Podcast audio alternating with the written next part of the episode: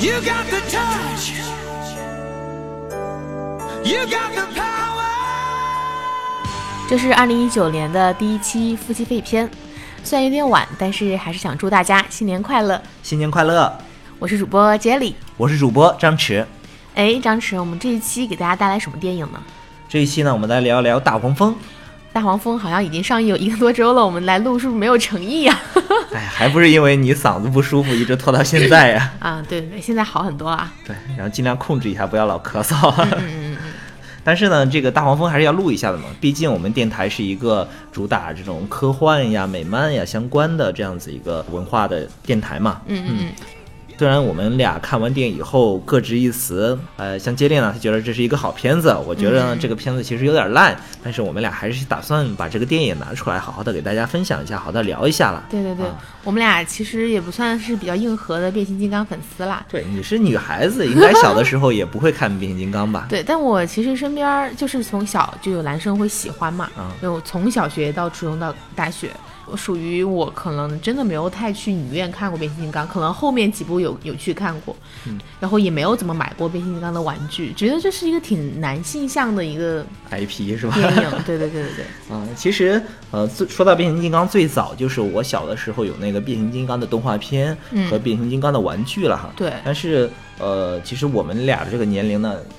已经算没太赶上变形金刚最热映的，在中国最热映的那个就是动画片，在各个卫视播出的时候了。那个是九几年啊，应该是可能九三、九四、九五、九六左右吧。嗯那那几年会经常放。像我小的时候，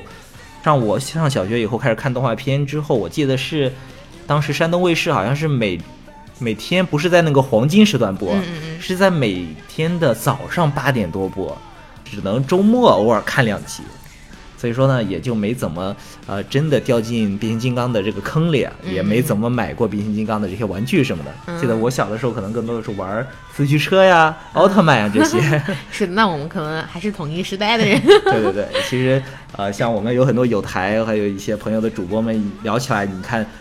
八零后每聊起变形金刚就特别感慨，特别有感情。对对对对对，像我们呢，可能就是呃，更多的是从零七年迈克尔贝的那个变形金刚的真人电影才开始慢慢是的的喜欢了变形金刚，可能会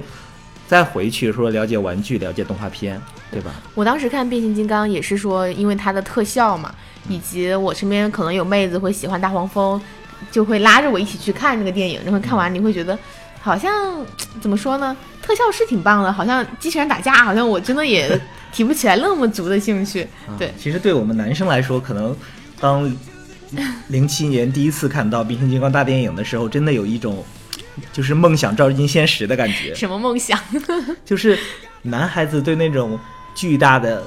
呃机器人呐、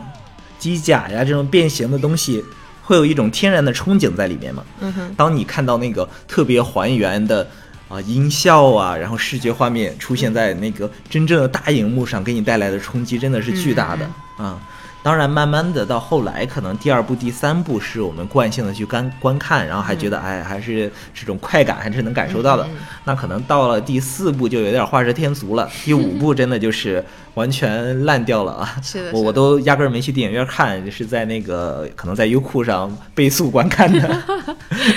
我是觉得，哎，这个 IP 到最后两部是有点可惜了哈。就是现在到了大黄蜂，是可以说是一个软重启的新的系列吧啊。嗯，我们的粉丝当中呢，肯定也会有很多这种相对来说更硬核一点或者更专业一点的变形金刚的粉丝啦。嗯，我们当然也不想去班门弄斧，然后去聊太多关于变形金刚的这些历史传承啊，什么玩具的起源呀，什么 J 一动画呀、这些东西吧。所以说，我们俩基本还是基于这一部电影本身嘛，就是说大黄蜂的这个独立电影嘛，去聊一聊一些我们自己的感受。是的，是吧？？而且我们发现我俩有点分歧，对吧？呃，正好我觉得这一期呢，我们可以有一个正反方嘛，对啊，接力呢是说正方，对吧？对我看完电影过后，我觉得其实可以打到四分左右啦。嗯，而我呢是个反方，就是我看的时候呢，观影整体感受是不错的，但是回来越想越不太对劲儿，就是我决定说批判他，他是个烂片。OK，我们就正反方打擂台了。对对对对。好吧，那还是由这个正方先来发表观点吧，就是你说说这个你到底喜欢这个大黄蜂什么？喜欢这部电影的哪些东西吧？嗯嗯嗯，首先第一个就是。呃，这一部大黄蜂它的这个整个形象是重新去设计的嘛？嗯我觉得这一部的形象其实会从女生的角度去看哈，会比较可爱。然后对，就是很萌嘛。然后她眼睛啊、耳朵呀、然后身高啊，整体来说就感觉会让你感觉更想更像一个叫什么邻家变形金刚的感觉吧。剧里边很多次特写他的两个蓝色的眼睛嘛，嗯，就是你能感受到这个大黄蜂它是有这种呃情绪，然后甚至有温柔的情况，也有这种比较呃想去保护欲啊什么的。我会觉得，呃，从整个新重启过后的这个大黄蜂的外观形象设定上来说，我觉得，嗯、就是还挺。容易去虏获女孩的芳心的。我看完之后，很多豆瓣的有灵啊，或者我朋友他们都跟我说，哇，就好像拥有一个大黄蜂这样的男朋友啊。对，对包括他的那个车的形态，甲壳虫也是 啊对女生们的梦想的一个车型嘛。是的，是的，我觉得这一点其实，如果说他是想吸引更多的女性观众的话，嗯那我觉得他做的还挺棒的。嗯，对。第二个是说，这部变形金刚里边，其实它加了很多的人类互动的场景，嗯就是他是女孩子，对对对，从他到车库，然后跟女孩相遇，然后在沙滩上去训练他怎么去躲避，然后甚至去砸女孩的那个不喜欢的人的车，嗯，跟女孩一起用音乐去对话，然后甚至在跳舞，呃，以及一些坐姿什么的，我觉得整整个这些。互动的这种小场景会让你觉得，嗯、会心一笑。我会觉得我在电影院看的时候，就是这种小小地方，让我真的觉得哇，好有意思啊！这个大黄蜂，就 就是那种想拥有的感觉吧。和人类互动以及它的这种细节上的描写，也是挺打动我的。看完之后想买玩具啊。我觉得，哎，真的耶！以前的那种大黄蜂的那种比较硬核的那种设计，或者说比较原初的，我其实会觉得一般般啊。对，但这个大黄蜂，我会觉得还挺想摆在自己的梳 梳妆台或者说桌面上的。嗯，第三个呢，就是说。挺有那种八十年代 ET 的感觉的，就是我也刚补了一些斯皮尔伯格的片子嘛，它有一点那种星际友谊的故事，对对就是呃从外星来了一个文明，然后它带给人类的呃或者说带给主角的是希望是爱，然后甚至到结尾嘛，其实他最后有跟那个警官有一些互动嘛，你可以看到他通过保护了人类，然后让人类重新的对他获得了信任，整个过程中你就会感受到一种就是对，就是感受到一种特别友好的这种感觉吧。你会觉得好像，嗯、我们人类被一个外星的东西给保护着，嗯、这种情感上的一种联系，我觉得也是挺可贵的。嗯，我先说这三点吧。我感觉你的表情似乎有点不对劲，你说吧，你有什么要反驳的？啊，这这个各抒己见哈，也不能说反驳了。嗯嗯嗯就是像其实我这边也也也刚好也列了三个点哈，嗯哼就是分别是从说一个是说这个人设上，嗯我是觉得这个人设是有点 OOC 的嘛，就是说这个人设崩塌了，大黄蜂这么多年塑造出来这个人设就是崩坏了。嗯啊，然后第二点呢，就是说这个，我是觉得这个剧情啊，像你说的，可能太太像 E.T. 啊，像之类的那种传统的，呃，不能说传统，就是黄金时代那种科幻片了，就是嗯编剧上有点偷懒，而且可能一些细节上还有硬伤。嗯哼，硬伤，嗯第三点呢是说这个。啊，其实变形金刚从真人大电影开始吧，嗯就一直开始主打这种视觉的特效啊，然后整个的这种设定啊，嗯。我是觉得是有些退步的啊。这个嗯到时候细节可以再说。对，但嗯这一部的话，我记得就是预告出来之前，就很多观众还挺喜欢的，说他又回到了那种机甲变身的那种对对对感觉嘛。就这一点我是很喜欢的，嗯包括我也是看了预告之后也是很兴奋的，因为它真的像这个这一的动画一样去变身了嘛。嗯嗯其实嗯这么说可能很多不熟悉的听众，嗯会不太能够想象哈，就是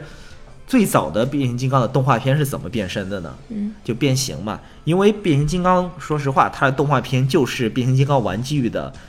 广告片，嗯。你可以这么理解哈，因为你看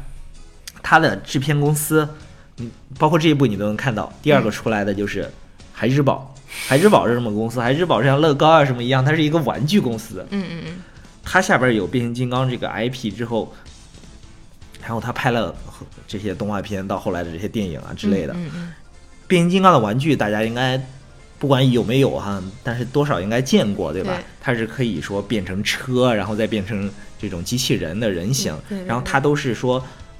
就是不用拆装嘛，然后你你可以怎么组怎么组合合一下一下，然后然后变扭一扭变个形就可以了。嗯嗯嗯，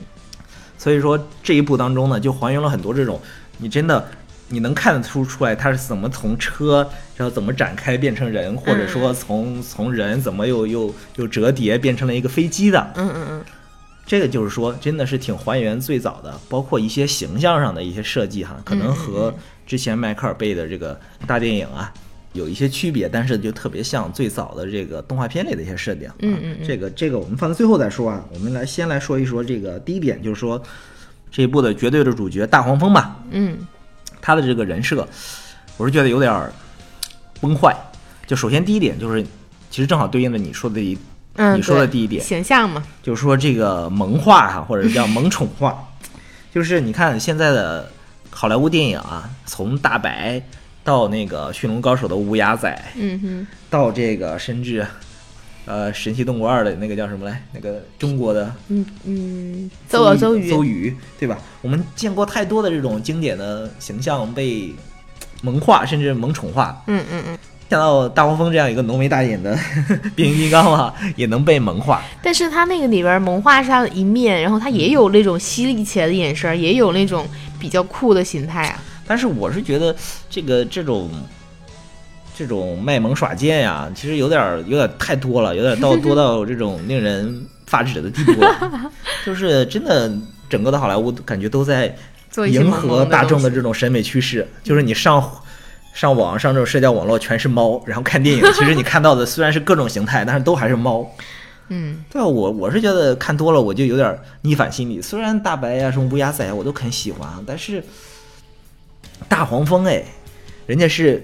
来自宇宙的高级文明，嗯，哪怕是宠物的话，也是人他养个人当宠物，而不是人类把它当宠物啊。嗯嗯。就是，但你也要理解，它是嗯一个在战损之后的状态嘛，就是它的智力以及它的这种形态是在一个比较低级的基础对上。，所以说这就是我觉得第二点，就是他是说记忆单元损毁了嘛，嗯哼，失忆不等于失智。嗯哼，我们看那个《谍影重重》，对吧？杰森·波恩一上来就失忆了嘛。嗯。但是你看他应对危机的时候是什么反应？大黄蜂在这里边是是一个什么样的反应？就是感觉所有的这种，他以前他是一个这种警惕的这样的战士，而且还是这种情报人员，然后他的这种特性都没了。就很快的傻乎乎的就被这个女主所感化，而且当遇到危险的时候都忘记了这种战斗的本能，我觉得就很奇怪，变成一个小宠物。这个好像是因为他没有被激活吧？我看后面战斗的场景，他好像是因为就是碰到了什么地方，然后他好像激活了他这个战斗的属性。之前好像都是隐并没有一。个明显的这种这种解释啊，因为他忘记了自己可以，其实也不叫战斗属性了，他有一个战斗状态的一个面具嘛，嗯嗯对吧？他就感觉这个设定上略微有点奇怪，就感觉，啊、她是女主圈养的一个小动物，然后大哪大型宠物，啊，对，哪怕你把它换成一个外星来的猫，好像也也不太影响剧情的发展，对吧？就是它没有前的动画片和大电影当中那种，它和人类是平等的。嗯那么哪怕 E.T. 啊，很多电影中表达它和人类是平等的，然后是是朋友。嗯这一部中就有点是一个附庸。大黄蜂就是虽然可能从以前的表达中，它有这样的，它是说最和人类最通人性的嘛，嗯。虽然他不是说汽车人中最强大的战士，他是一个侦察兵哈，嗯。但是纵使没有这种强大的力量，但是也会有这种决心啊、勇气啊，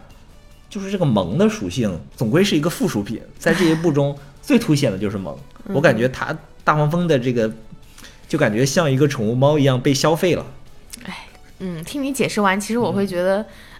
的确萌的元素有点多，甚至我觉得整个电影前半部分基本上都在讲他的成长路线嘛。我就想，如果说这一部啊，那观众的接受程度又变高了，那下一步是不是擎天柱也要被消费啊？那你是要萌化还是要腐化呀？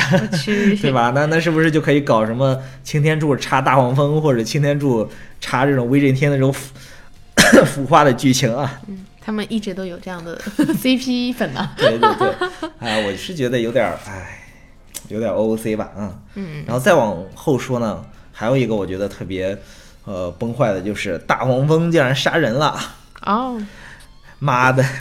然后我我们大 DC 的蝙蝠侠，然后 开了两枪之后，整整网都在黑，说啊蝙蝠侠杀人啦，烂片烂片。然后怎么大黄蜂都杀人了，没有一个人吐槽。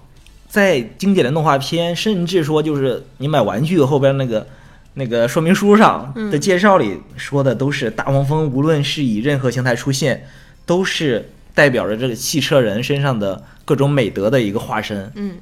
然后他是里面最有人情味的一个，然后代表着是汽车人或者变形金刚友善的这一面嘛。嗯嗯哦，我记得有一句话是擎天柱评价他的，翻译过来是这么说的哈，叫拥有无限深渊般的善良、决心和勇气。嗯但是在这一步中，他傻乎乎的扔鸡蛋，然后把人家车砸了，我觉得这个我勉强还能接受哈，这是小恶作剧嘛。但到后来，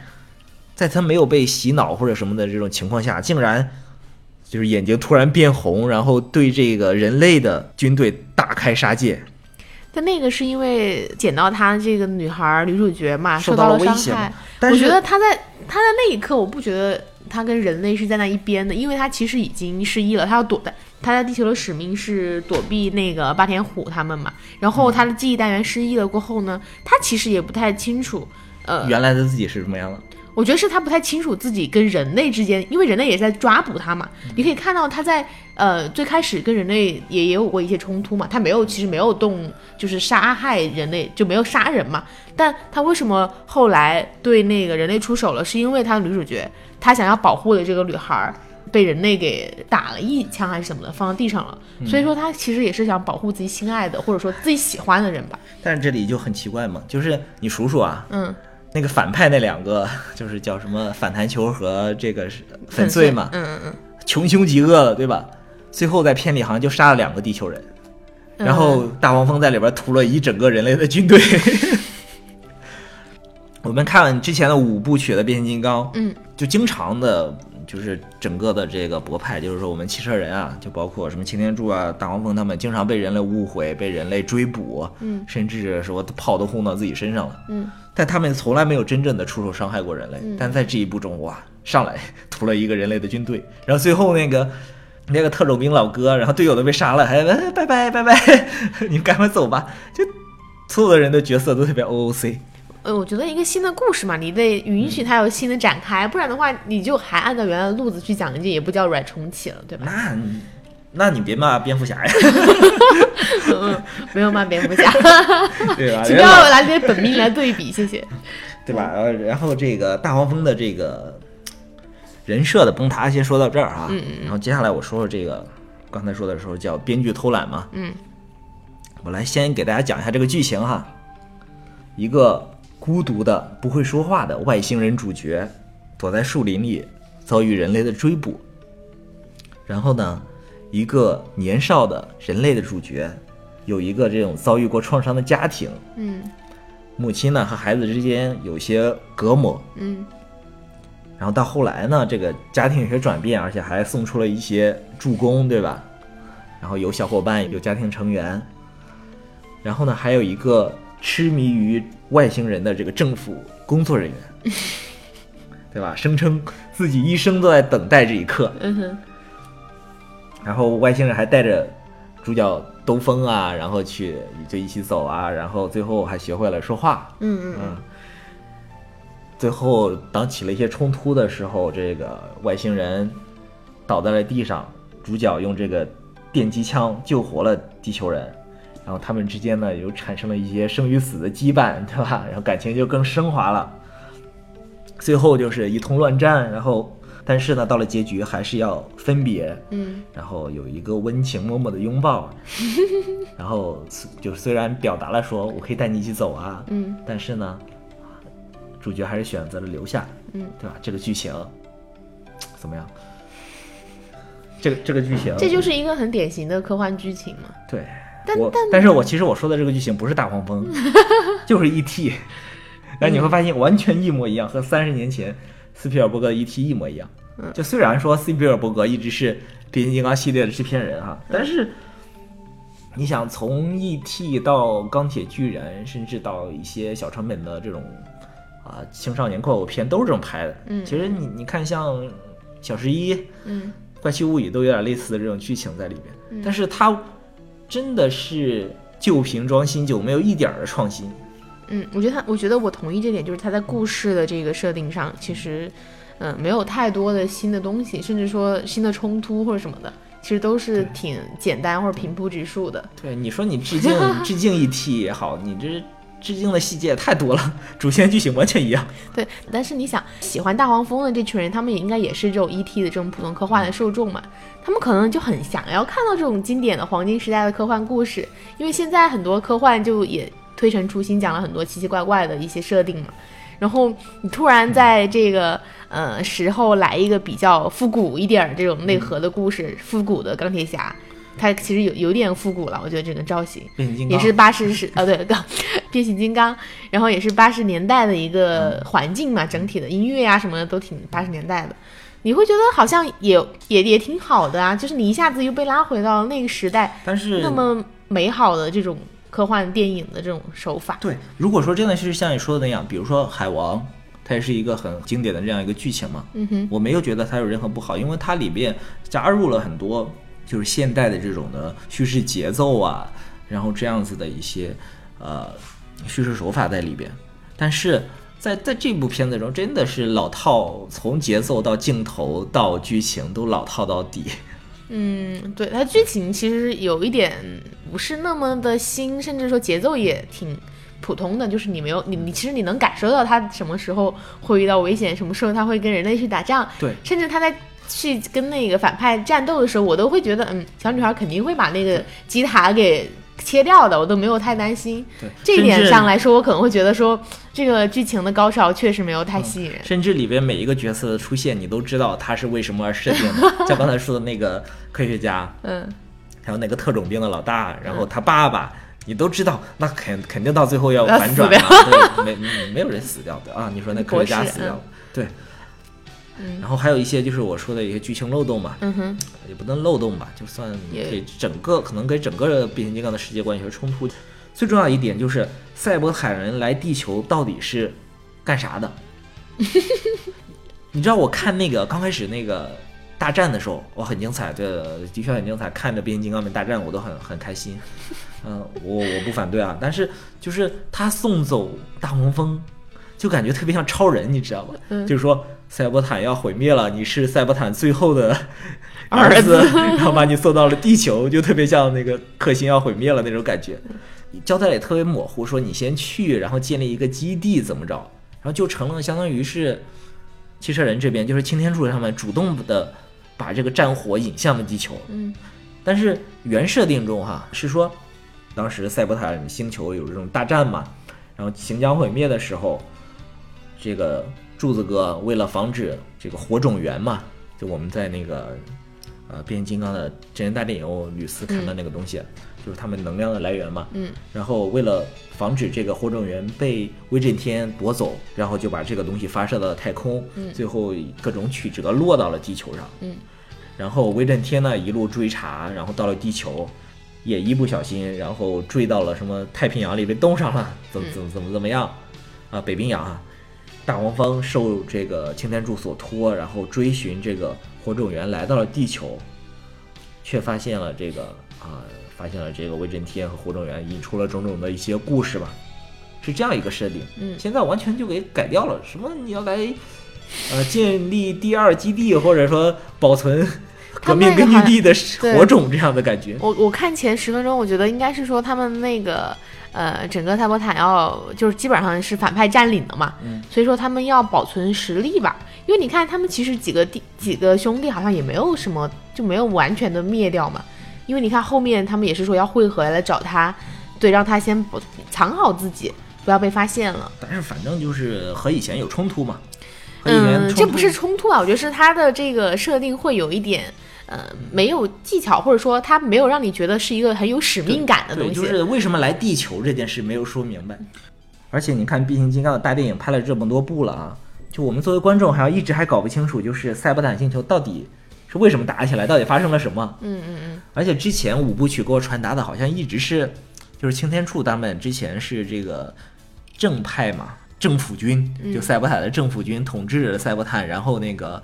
威震天他们造反了，嗯呃，怎么怎么样，然后一场大战把星球打烂了。但这一部中又特别奇怪，就是霸天虎每次都叫汽车人说你是叛徒，然后你是反抗军，反正就是各种混乱和之前的世界观各种不兼容啊。嗯嗯对，而且还有一个不得不吐槽的就是啊，就是这个反派呀、就是典型的好莱坞中的反派，废话太多，下手太轻。打其他人的时候特别直截了当，把什么飞过山一刀就砍两半了，嗯然后把那个科学家直接给化成水了。嗯但是打大黄蜂的时候，象征性的来了两两枪，然后就走了。这就是嗯，对我在想，这是他们对自己人的怜悯还是怎样？还不是因为自己人，不是就是编剧偷懒。我觉得你总得想一个，哎呀，得让大黄蜂逃过一劫的方法。太傻了，嗯太傻了！对，这个主角光环太严重了。先说到这儿啊，其他的太多了，我就不吐槽了。嗯 然后最后说一说这个视觉设定上的退步哈。嗯就首先呢，呃，还还是要明确一下，我肯定这一次的对这一动画的那种啊、变形金刚形象的致敬。嗯呃，这种的设定我觉得是没问题的，因为我看到变形金刚大电影看到后来的时候，我也挺反感那种，就是没有变形啊，都变成那种数字数字化的，就跟数码宝贝了，就一个个的数字小方块儿，一个个的比特块儿在翻滚，然后突然就变成了那个、那种机械感呀，嗯那种厚重感都没有了。这一次这种这种设定，这种包括变形啊这个设定，我还是很认可的。但是 啊，但是我要说的是，这个导演啊，就是我们耐克哥哈、他的这个拍出来镜头啊，都太丑了，就是整个的调色也是，一切都灰蒙蒙的，嗯，天空也灰蒙蒙的，沙滩也灰蒙蒙的，然后小镇子也灰蒙蒙的，然后饱和度也特别低，然后看到最后了。哎，出现了金门大桥，我才意识到 在加州哎，我一直以为是在什么德州的一个小沙漠里的旁边的一个村庄呢。加州是阳光、美女、沙滩，然后蓝天，他拍出来的是啥呀？我当时看的时候也在怀疑嗯嘛，就是我在想，诶，这个沙滩那边的饱和度怎么这么低？以啊及有一个 party 的这个场面也是饱和度的很低，大家虽然穿的很五颜六色，但你可以感觉到就是那个调了一些这样很奇怪的滤镜的感觉。是啊，我当时想是因为他整个想要表现这种八十年代八十年代复古复古，我当时是这么想的，你知道吗？然后就会故意用这种让你觉得有点模糊，然后有点不是那么高清的这种感觉。除了这些之外，嗯，到了真正打仗然后特效的时候，嗯。全是黑天，比 DC 都黑，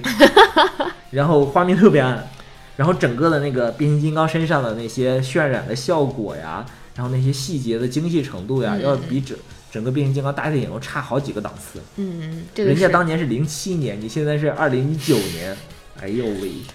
视觉效果太差了。你看人海王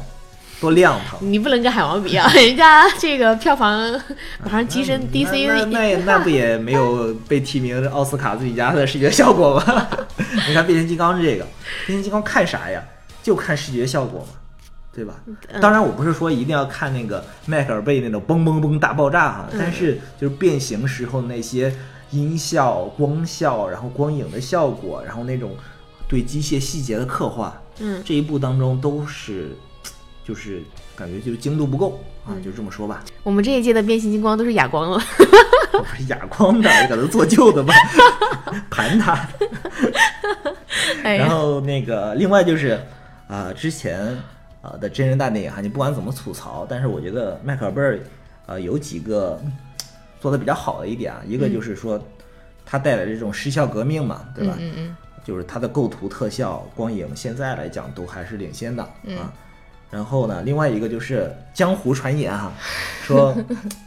迈克尔贝这个导演啊和这个美国军方的关系特别好，嗯。所以说你看从变形金刚一开始就会有特别这种军方的场面出现，嗯。就真的是坦克真实的坦克、飞机，然后去实拍的，拍出来特别像那个军队征兵的宣传片嘛。这一次整个的这个美国的军队感觉就是一个小队。啊，对然，后这个也一人。拿了一把突击步枪，然后两三辆悍马，然后后来好不容易出来一辆坦克，然后上来就被砸了。这就是堂堂的美利坚的军队，然后对战外星人恶势力的全部兵力了。这是啥呀？刺激战场啊！嗯，这也是挺奇怪的，就是这从那个他们那个卫星发那个卫星的那个指挥官的那个操作室，你会觉得很简陋，以及他们在沙漠上 就来了四二十多个人来迎接这两个外星人，我当时也想什么？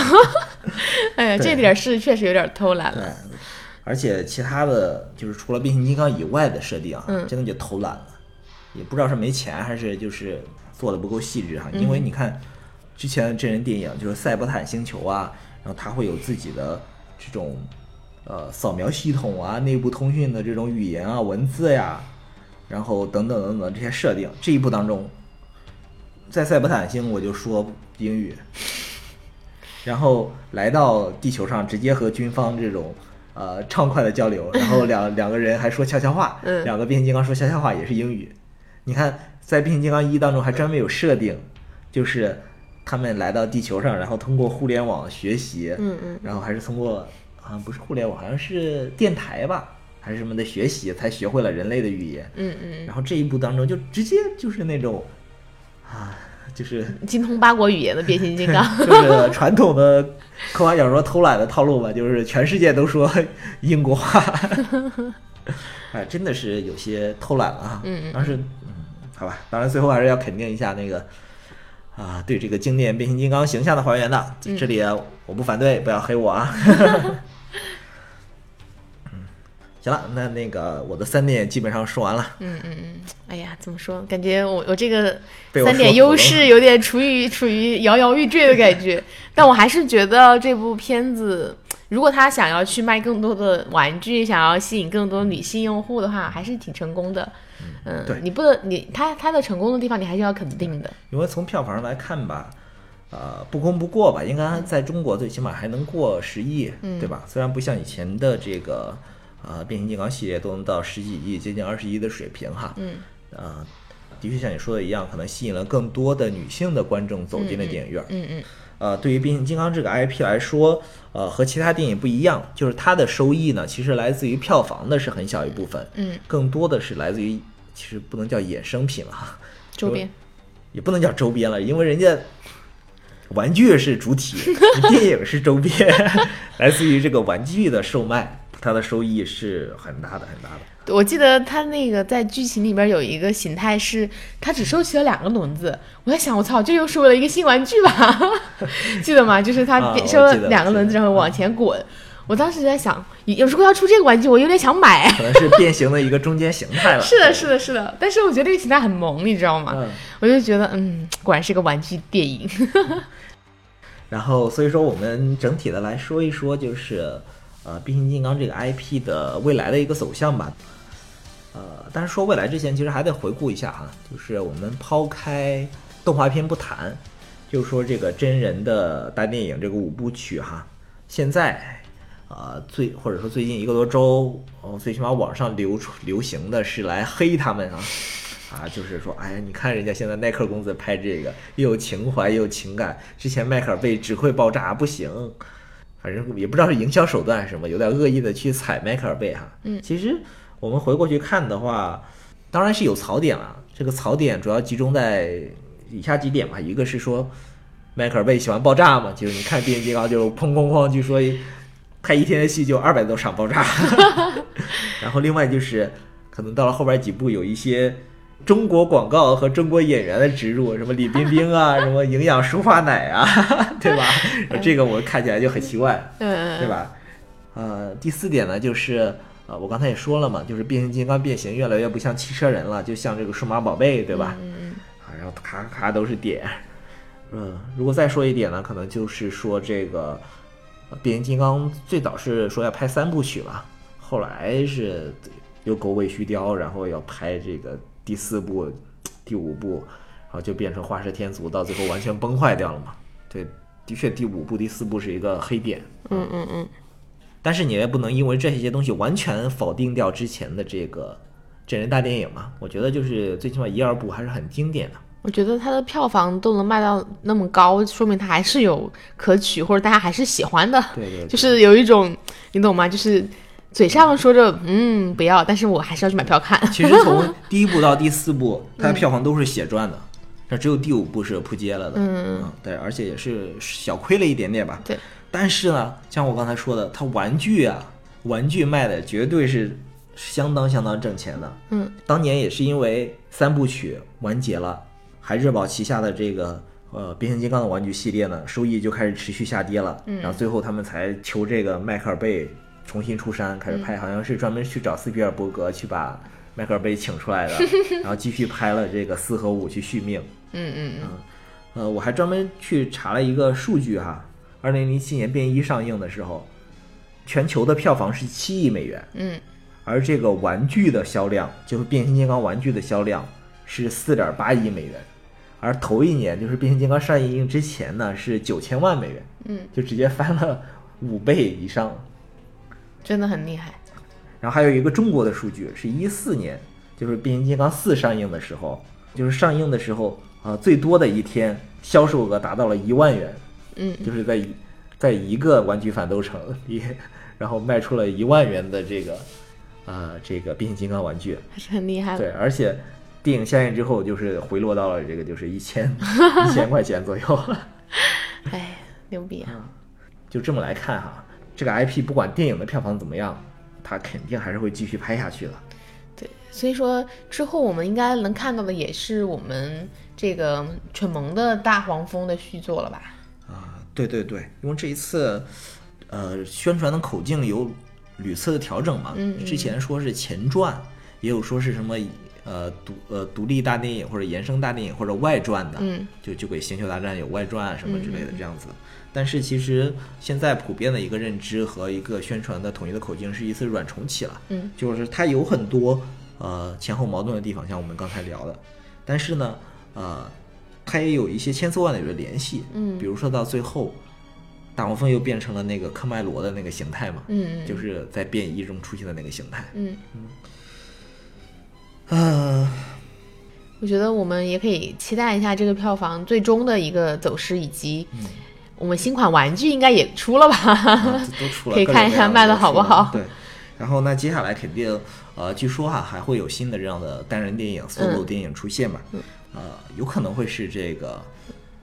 擎天柱的电影。嗯，我喜欢啊。这部里边我都觉得他们兄弟出现的太少了，就是有一点磕不下去。哎呀，那个反派长得太丑了，对，就一直在磕大黄蜂跟小女孩的这个线嘛。但我又觉得他们俩没有这种 CP 感，你知道吗？就是一种萌萌的这种陪伴的感觉吧。对，希望之后的续作里边呢，能够把更多的我们的汽车人，就是比较呃萌，或者说比较酷，或者说更有意思的点拍出来。其实我还专门去查了一些那个他们这个制片人的采访哈，嗯嗯其实和你推测的有点像，或者和你 或者说和你期望的吧有点像，就是说他们未来有可能会拍这种擎天柱和大黄蜂的双男主的电影啊，嗯，双男主，我天哪！听起来就很腐是吧？人家是这么解释的，说类似于蝙蝠侠和罗宾，啊嗯，，因为他们怎么说呢？他们说这个擎天柱这个人物形象，如果你纯拍这种纯单人电影，有些难拍，嗯，因为他他的人物形象其实他太冷了，我觉得没有那种特别温。正正派了，对对对，然后没有那种会有大黄蜂这种跟人类的这种亲情和亲近。对，而且就有点像那个美队或者超人那种感觉吧，嗯，他永远是对的，你就很难去拓展。而你加上大黄蜂，可能这个感觉就变了，是吧？然后另外还有一个思路不错。对，就是他们想拍这个擎天柱和威震天的这样的双人电影，哎，这个就比较类似于蝙蝠侠大战超人了。哎，这这不是我意意意会的哈，这个就是他们采访里这么说的。哇，对，那么擎天柱和威震天中间本身在很多设定上，它就是有一定的呼应关系的，就像蝙蝠侠和超人，或者说蝙蝠侠和小丑这样子，有有了你才有我，然后嗯彼此是为是彼此所定义的这样子的感觉嘛。他们像这个硬币的两面。如果说拍这样的擎天柱和威震天这样的电影，我觉得也是，哎，比较有意思的。嗯嗯嗯，我觉得这两个线，我觉得都还挺想看的对耶。那就期待一下之后的电影能够怎么拍了。对，而且还有一个消息是说，就是为了拍变形金刚的这个新的这个系列电影哈，他们还专门成立了一个公司，叫做这个火种源什么影视有限公司这样的东西吧，没有有限公司啊。嗯他出品的第一个电影呢就是大黄蜂嘛，嗯啊，然后他们也宣布说有可能会制作一个全 CG 的一个电影，叫它真人电影也好，或者叫它动画片儿都行啊。然后呢是关于变形金刚老家塞伯坦星球的，就和地球一点关系没有，就是全是发生在塞伯坦星球的。挺好的，这样又有一种给你给观众普及设定这样的感觉，就有。点类似于开头的这五分钟这样的，嗯可能全是这样的一个场面啊。就解释了我刚才那个疑问哈，就是嗯说在塞伯坦星到底发生了什么，然后什么所谓的塞伯坦星陨落到底是什么？我觉得挺好的，因为这样其实电影，你想嘛，零七年到现在十多年了，然后观众其实真的换水了。你说你不喜欢，但其实很多年轻的朋友们，无论是女生或男生，他们其实可能更愿意去接受这样萌的一个形象。啥意思？说我老了呗？没有没有没有，我觉得可能软重启过后，这又是一个新的世界观和新的设定。那其实我们信的，他们信的可能不真的不是我们这群人，他们信的就是年龄更小的受众，他们更愿意去买玩具，好吗？你愿意吗？现在你你你还有钱买玩具吗？哎呀，对，扎心了。其实我我能理解哈，尤其我嗯我们俩都是做这种互联网产品的嘛，其实我们可以去推测一下这个大黄蜂的主创们他们怎么想的嘛，对吧？他肯定想啊，以前的这种电影的粉丝和这个呃 IP 的粉丝，这个这个用户圈子已经锁死了，对吧？嗯怎么去拓展？然后呢，诶，那边有这个女性市场，对对吧？我想让女性女孩子去买单，嗯，那那我首先就把大黄蜂变成小黄人儿嘛，对吧？卖萌嘛。如果你还不够，我直接把这个人类的主角换成女性嘛，女孩子嘛，我就拍你的青春往事。然后，哎，拍着拍着发现好像有点跑偏了。我除了吸引这种路人观众、女性观众，我还不能让这个粉丝骂我。嗯啊，OK，我我从最前面和最后边，我放上那个最经典的这个 J 一动画的这样子一个还原的这种大战的场面，嗯嗯，就满不满意？对吧？然后我塞很多这种呃漫画呀、游戏呀这种经典的呃老的变形金刚作品里的这种梗在里边，对，满不满意？所以说到现在就成了这个四不像了。当时也在想这一期的节目叫什么，嗯嗯我就给它起了个标题叫“大黄蜂是新出路神还原还是四不像 可以可以可以，哎呀，不错不错。行，那这一期聊到这儿，其实也分享挺多我们俩关于这部电影的一些想法。”。对，本来是想我们俩能够有些交锋的火药味儿出来，然后对，然后被张弛主播给带的比较比较感觉你被我跑偏了，说服了。也不是不说服吧，我是觉得你说的这东西也确实存在的，我说的东西你也不能否认，就属于可能它有好有坏吧。之前的四和五都已经有点烂尾了嘛，我觉得选择重启是一个比较好的手段。而且我呢，其实之前的变形金刚也我也不是很很硬核的粉丝嘛，所以说我算是重新去接触一下这个世界观，我觉得还挺喜欢的。反正我们肯定不是希望说这个系列就这样终结掉嘛。嗯嗯嗯我们刚才也说了，希望能够看到更多的，不管是变形金刚这种群体的大电影，还是说他们啊 solo 的这样子的个人电影了。嗯嗯嗯，好吧，那这期的节目我们就到这里，我们下期再见，新拜年快乐！拜，新年快乐。Autobots wage their battle to destroy the evil forces of the Decepticons, the Transformers. Autobots in disguise. The Transformers, more than meets the eye.